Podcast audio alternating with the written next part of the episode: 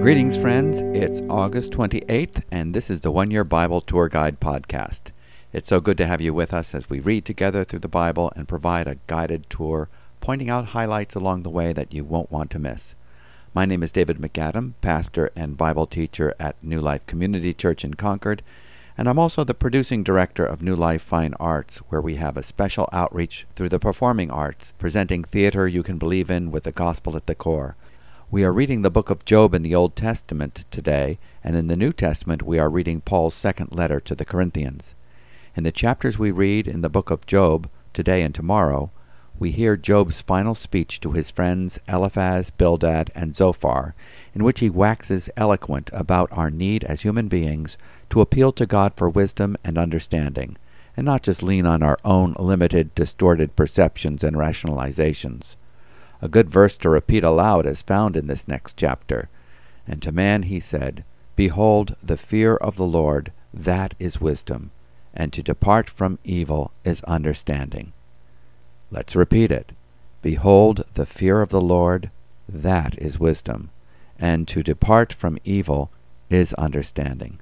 Now let's get started on today's excursion on our one year Bible tour in the book of Job, starting with chapter 28, verse 1. Job continues, Where is wisdom? Job 28, verse 1. Surely there is a mine for silver, and a place for gold that they refine. Iron is taken out of the earth, and copper is smelted from the ore. Man puts an end to darkness, and searches out to the farthest limit the ore in gloom and deep darkness. He opens the shafts in a valley away from where anyone lives. They are forgotten by travelers. They hang in the air, far away from mankind. They swing to and fro. As for the earth, out of it comes bread, but underneath it is turned up as by fire. Its stones are the place of sapphires, and it has dust of gold. That path no bird of prey knows, and the falcon's eyes has not seen it. The proud beasts have not trodden it. The lion has not passed over it. Man puts his hand to the flinty rock and overturns mountains by the roots. He cuts out channels in the rocks, and his eye sees every precious thing. He dams up the streams so that they do not trickle, and the thing that is hidden he brings out to light. But where shall wisdom be found? And where is the place of understanding? Man does not know its worth, and it is not found in the land of the living. The deep says, It is not in me, and the sea says, It is not with me. It cannot be bought for gold, and silver cannot be weighed as its price.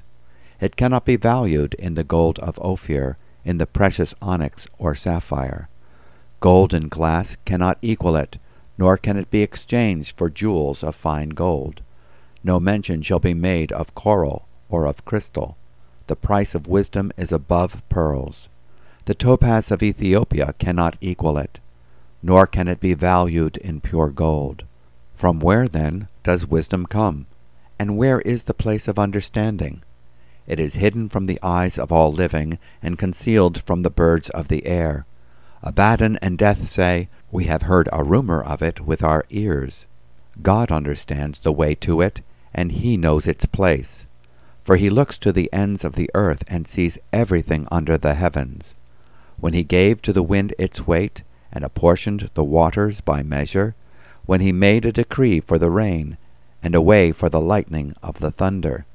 Then he saw it and declared it. He established it and searched it out.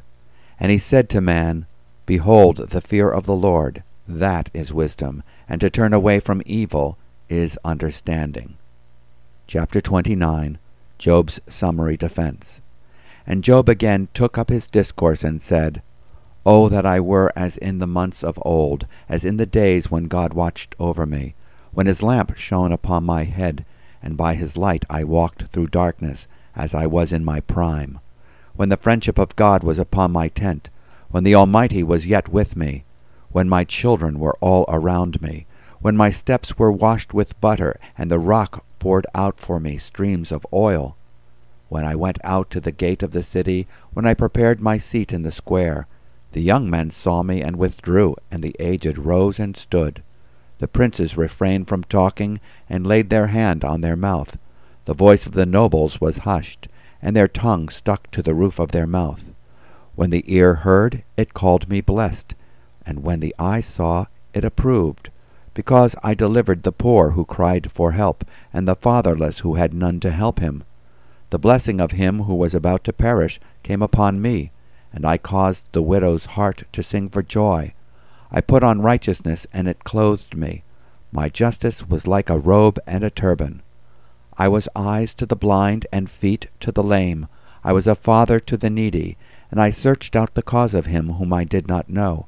I broke the fangs of the unrighteous, and made him drop his prey from his teeth. Then I thought, I shall die in my nest, and I shall multiply my days as the sand. My roots spread out to the waters, with the dew all night on my branches. My glory fresh within me, and my bow ever new in my hand. Men listened to me, and waited, and kept silence for my counsel.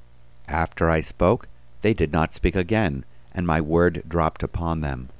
They waited for me as for the rain, and they opened their mouths as for the spring rain.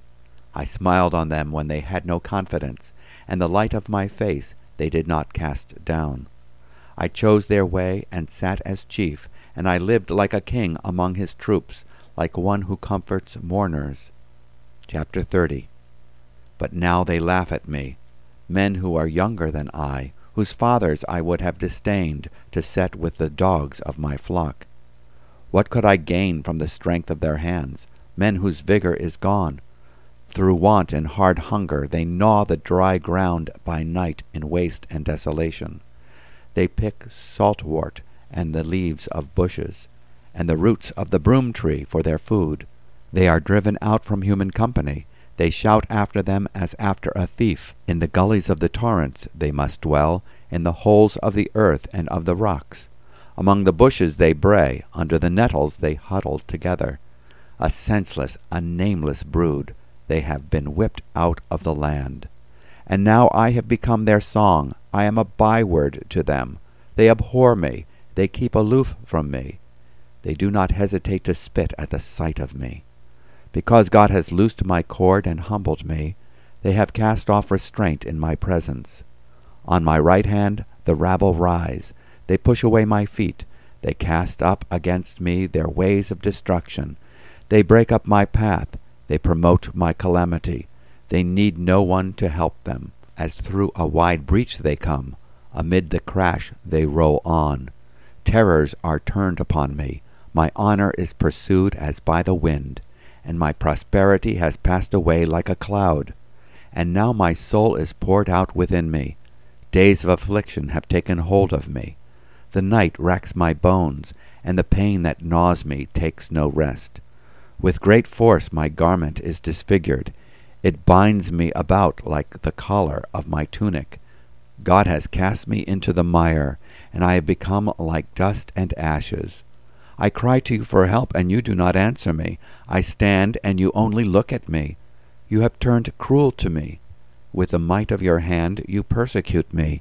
You lift me up on the wind, you make me ride on it, and you toss me about in the roar of the storm for I know that you will bring me to death, and to the house appointed for all living. Yet does not one in a heap of ruins stretch out his hand, and in his disaster cry for help? Did not I weep for him whose day was hard? Was not my soul grieved for the needy? But when I hoped for good, evil came, and when I waited for light, darkness came. My inward parts are in turmoil and never still. Days of affliction come to meet me. I go about darkened, but not by the sun. I stand up in the assembly and cry for help. I am a brother of jackals and a companion of ostriches. My skin turns black and falls from me, and my bones burn with heat.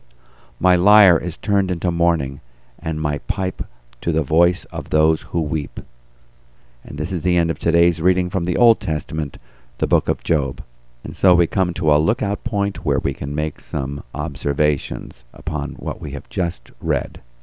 Job is making his final defense to his friends. He recognizes God's sovereign power, but does not understand why this suffering has come into his life. Job gives his personal analysis of the storm he is currently weathering. Quote, he, that is God, decided how hard the winds should blow and how much the rain should fall. In Job chapter 28, verse 26 in the New Living Translation. Job recognizes that God ultimately rules over all, even if his intentions are hidden from our understanding. Nothing escapes his attention. At the end of the chapter, we are reminded that it is better to focus on what we do understand instead of what we don't understand. The fear of the Lord is true wisdom. To forsake evil is real understanding.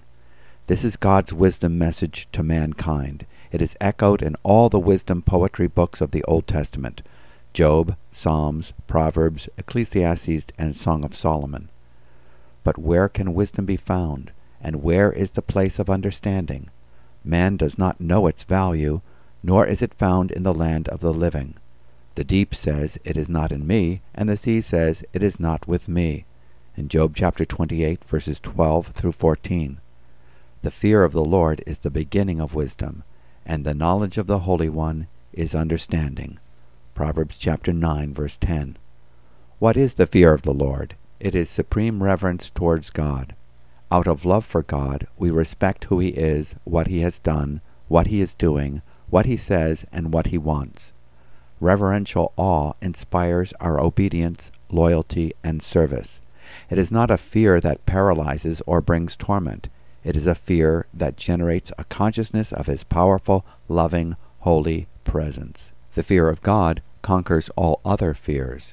If you fear God, you need fear nothing or no one else.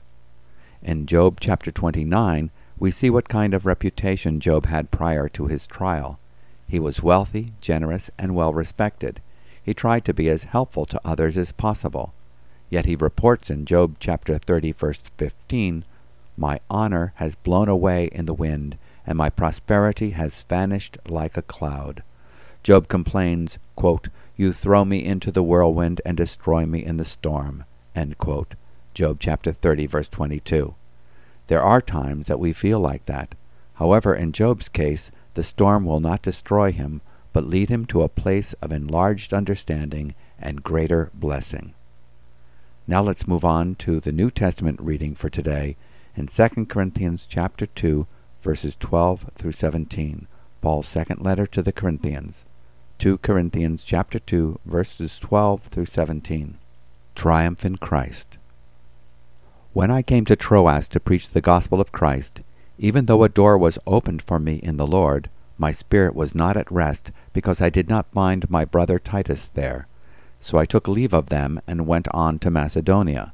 But thanks be to God, who in Christ always leads us in triumphal procession, and through us spreads the fragrance of the knowledge of him everywhere.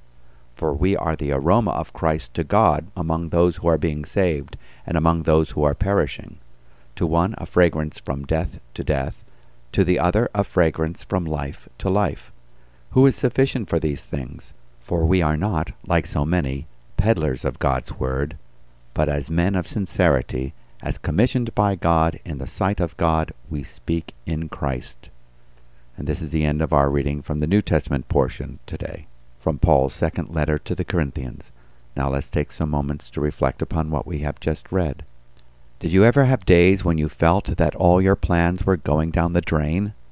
Paul experienced some setbacks in ministry, but they did not dampen his victorious spirit. His confidence was not in his planning, his budget, his staff, his finances, or his own abilities. His confidence was in God, who called him, appointed, and anointed him for ministry. God did not promise that our lives would be smooth sailing and that our plans would be executed without a hitch. When Paul and Timothy set out on their missionary journey to Asia Minor, it seemed that their plans were falling apart. God opened doors and then closed them. The Holy Spirit who called them to preach would also forbid them to preach in Acts chapter 16 verse 6. God opened the door for him to preach at Troas, yet Paul had no rest in his spirit because Titus was not there in 2 Corinthians chapter 2 verse 13. I don't think that Paul was using as an excuse the fact that Titus did not show up when expected. I think this unrest that he experienced in his spirit indicates how much we need one another's fellowship in ministry. Paul was very dependent upon his team, and his teammates were dependent upon him. and they were all dependent upon the Lord. It might have looked like Satan had the upper hand in these days. Yet Paul would not let that happen.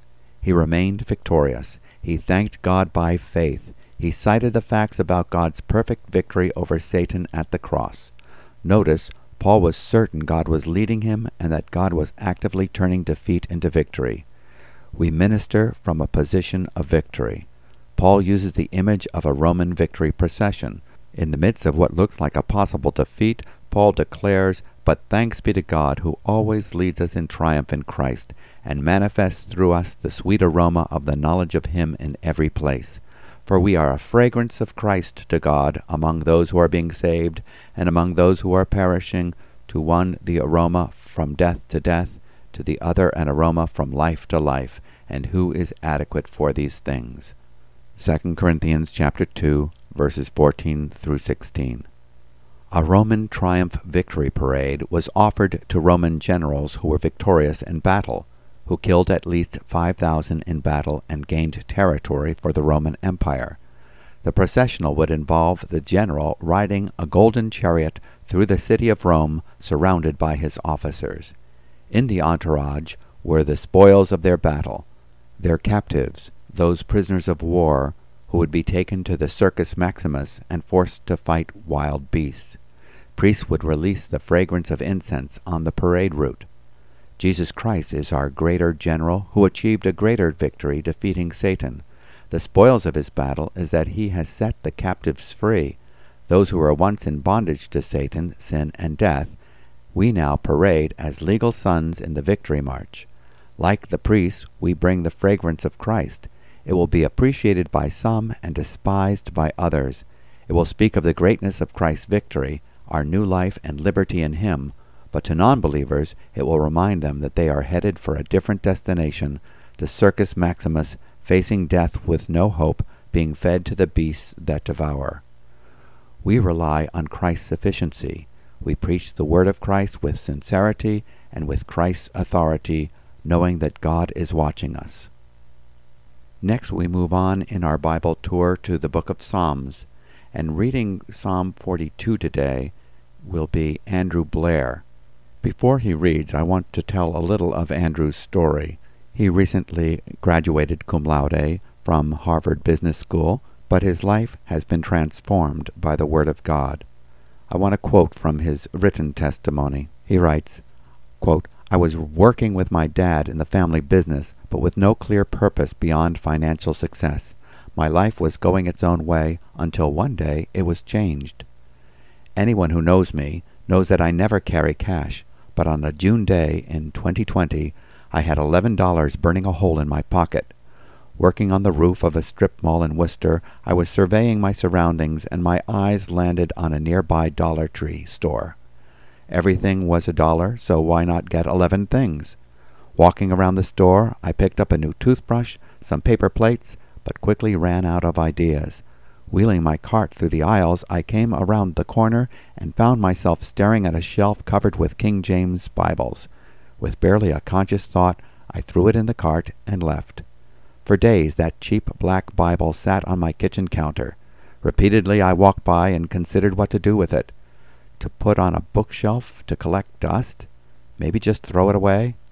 I decided to read it. I've been an avid reader my whole life, but the size 6 font would make for tough reading. Finally, I resolved to read a page a day, 546 pages in all, 546 days of reading, so I began with Genesis chapter 1. It was through reading the Bible that my life was changed. I was converted to Christ before I even got to the New Testament. I did not know it at the time, but it was the beginning of a new life for me. My life now is wholly new. He is the reason for that. I know that I have been given a gift greater than I could deserve. To be rooted in Christ is life changing for me, because I know I am not alone. I have the Lord to guide me on my way, and to look for the answers to the questions that I have. I have His Word to provide me with a wealth of knowledge that I can trust beyond doubt. I thought it was my own purpose and goals that would guide me. Fortunately, it is His Word instead. So now I've invited Andrew to read Psalm 42 as he echoes the heart cry of the psalmist who's thirsting after God. Why are you cast down, O my soul? Psalm 42. As a deer pants for flowing streams, so pants my soul for you, O God. My soul thirsts for God, for the living God. When shall I come and appear before God? My tears have been my food day and night, while they say to me all the day long, Where is your God? These things I remember as I pour out my soul. How I would go with the throng and lead them in the procession to the house of God, with glad shouts and songs of praise, a multitude keeping festival. Why are you cast down, O my soul, and why are you in turmoil within me? Hope in God, for I shall again praise him, my salvation and my God. My soul is cast down within me, and therefore I remember you, from the land of Jordan and of Hermon, from Mount Mizar. Deep calls to deep at the roar of your waterfalls. All your breakers and your waves have gone over me. By day the Lord commands his steadfast love, and at night his song is with me, a prayer to the God of my life. I say to God, my rock, Why have you forgotten me? Why do I go mourning because of the oppression of the enemy? As with the deadly wound in my bones, my adversaries taunt me, while they say to me all the day long, Where is your God? Why are you cast down, O my soul, and why are you in turmoil within me? Hope in God, for I shall again praise him, my salvation and my God. Thank you, Andrew. Psalm 42 and Psalm 43 were probably one psalm originally, as in both psalms there's the repeated rhetorical question by which he counsels himself, Why are you downcast, O my soul? This is followed by the exhortation to put his hope in God. The psalmist has been experiencing drought like conditions of the soul, sensing his separation from the presence of God and the fellowship of his people in the house of God. We don't know the specific circumstances, but we know that he's recalling better days when his soul would rejoice in the assembly of God's people. But now he appears to be isolated and confused as he looks upon his life from his present surroundings. He recalls different vantage points the mountaintop perspective of the tallest peak of Hermon or Mizpar. He needs to recapture hope by reminding himself, with the eternal perspective, that he will get through this in the end because God is his Savior. With this in mind, he must focus on God and not his circumstances, for he is the God of his life, his song in the night, his loving kindness in the daytime, his subterranean stream of joy, and therefore the helper of his countenance, who lifts his spirit above his mournful soul. What about you? Are you able to tap into your undergirding convictions based on God's Word and the witness of the Spirit? so that deep calls unto deep, even when your emotions are overwhelmed or deadened by circumstances or moods? Praise the rock of your salvation, the author and finisher of your faith. Put your hope in God. Now, moving on to our next stop in our Bible reading tour, we go to the book of Proverbs. Here is an important call to break free from debt and help others gain their financial freedom. Proverbs 22, verse 7. The rich rules over the poor, and the borrower is the slave of the lender. There was a common practice among the Israelites of selling themselves and their children into slavery to pay off their debts. God's will in regard to any kind of slavery is to justly be set free. Don't get into debt and do all you can to be free of whatever debt you have incurred. Let's pray together. Lord, you are the one and only the Holy One. You inspire our devotion, love, and service. Thank you for your word. We thank you for calling us, for appointing us, and anointing us for ministry as members of the corporate body of Christ. You have given to us your Son, whom you have made head over all things to the church. We trust you to continue to open doors, to provide team members, to equip and guide us in our ministries. Lord, help us to labor from victory rather than for victory, recognizing that you have won the day for us on the cross. Now thanks be to you. We trust that you are leading us in triumph. May your powerful graces be at work in us, in our spirits, souls, and bodies, and may the triumphant procession of your church be calling others out of darkness. May the fragrance of Jesus fill this place. May we put on display your virtues and proclaim your great victory. In Jesus' name, Amen. Once again, I want to thank you for joining with us on our Bible reading journey. And I trust that you have been encouraged and that you will continually encourage your soul to put your hope in God. God willing, we'll be with you tomorrow as we continue to read through the book of Job, Paul's second letter to the Corinthians, and the book of Psalms and Proverbs. If you have any questions or comments, we'd love to hear from you. You can write us at podcast at newlife.org. And if you would like to know more about New Life and its ministries, you can go to our website and you can also subscribe there to a daily email with a written copy of our commentary on each day's one year Bible reading. So until next time, may the grace of our Lord Jesus Christ, the love of God, and the fellowship of the Holy Spirit be with us all. Shalom.